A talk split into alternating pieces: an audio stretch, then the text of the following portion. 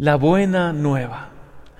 Jesús recorría ciudades y poblados predicando la buena nueva, la gran noticia, esa gran noticia del Evangelio que todo lo cambia, que todo lo transforma. Jesús predica y predica y no se cansa de predicar y de sanar a los que más necesidad tienen. Y esta predicación no solo es con palabra, también con su testimonio, con su vida. Le acompañaban, además de los doce, algunas mujeres. Y eso para la cultura judía era impensable. Para ese ambiente que rodeaba a Jesús, era revolucionario que le acompañasen mujeres. Y este ir contracorriente de Jesús, este ir contra el pensamiento religioso judío que rodeaba a Jesús, ¿piensan que frenó a Jesús? ¿Que le hizo cambiar? Al contrario, el Señor tenía algo que traernos a este mundo, algo realmente revolucionario. Su mensaje de amor, de misericordia, pero también revalorizar tanto a las mujeres. Cómo se dejó rodear y cómo les dio una misión importantísima en la iglesia. Cuánto de verdad nos ilumina este mensaje, lleno de misericordia y de justicia. Cómo valoró a las mujeres y cómo valoró y sigue valorando la misión en la iglesia y en el mundo. Tienen un papel insustituible, realmente tienen un valor incalculable las mujeres. Hoy tú te puedes preguntar, así como a Jesús no le afectó para nada todo lo que decían de él, cuánto le criticaban también por esto, por ir acompañado de mujeres, por estar con pecadores, por transmitir un mensaje que era realmente impensable, perdonar incluso a los enemigos. ¿Cuántos comentarios, cuántas críticas, cuánta persecución para Jesús? ¿Y tú piensas que le afectó en algo a Jesús? ¿Que cambió su modo de proceder o de predicar? Hoy piensa y pregúntate, ¿y cuánto te afectan a ti los comentarios de los demás? Lo que digan y lo que dejen de decir, lo que piensen o dejen de pensar de ti. Que esta palabra hoy te ilumine y te permita tener una grandísima libertad de espíritu.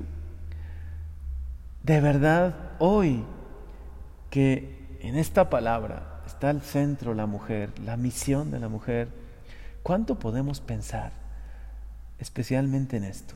Y valorar, valorar esta gran misión de las mujeres. En la historia de la iglesia, desde los primeros tiempos, había numerosas mujeres comprometidas con la evangelización, en las que se expresa con fuerza la misión de la iglesia. En primer lugar, están aquellas que personalmente se habían encontrado con Jesús, que lo habían seguido, que después de su partida perseveraban en la oración, como dice Hechos de los Apóstoles, capítulo primero. Perseveraban con los apóstoles en el cenáculo de Jerusalén hasta el día de Pentecostés. ¿Y saben qué sucedió ese día? Ese día de la efusión del Espíritu Santo, aquel día el Espíritu Santo habló por los hijos y las hijas del pueblo de Dios.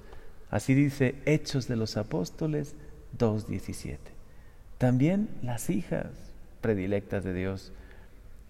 Estas mujeres y otras muchísimas en el transcurso del tiempo han tenido un papel activo importantísimo en la vida de la iglesia, en la construcción desde sus fundamentos, también de esa primera comunidad cristiana y de todas las comunidades que vinieron después. Gracias a sus carismas, a sus múltiples maneras de servir, cómo llenaron de luz, de testimonio, cuánto de verdad colaboraron con la misión de la iglesia. Esto mismo se renueva también hoy y con el pasar del tiempo, de los siglos, de generación en generación.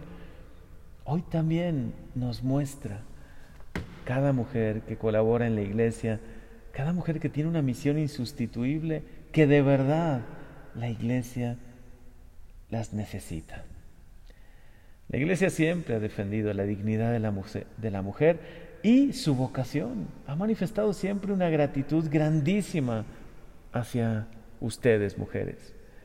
Las que fieles al Evangelio han participado a lo largo de todos los tiempos en la misión apostólica, en anunciar esta gran noticia, porque ustedes también son la gran noticia, la buena nueva. Tantas santas mártires, santas vírgenes, madres de familia, que han dado testimonio de su fe con valentía. Y también, ¿cuánto?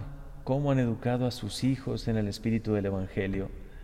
Han transmitido la fe y la tradición de la Iglesia, incluso enfrentándose a veces a graves discriminaciones sociales.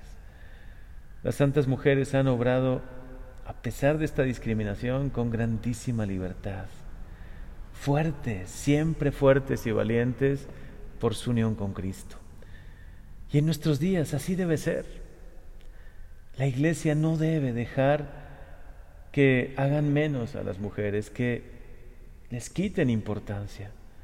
Necesitamos hoy valorar, como desde los primeros siglos, la misión tan grande que tienen las mujeres.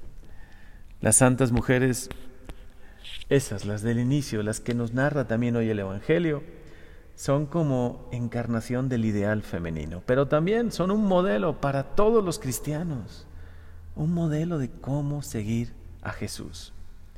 Esta gran noticia, esta buena nueva del amor de Dios, esa predicación incansable de Jesús, hoy es más actual que nunca.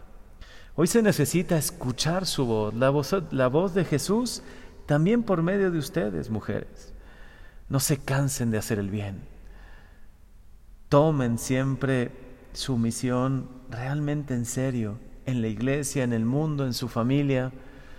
Son luz, no solo para su hogar, son luz para esta sociedad que a veces tan carente de valores, de sentido, como que pierde rumbo.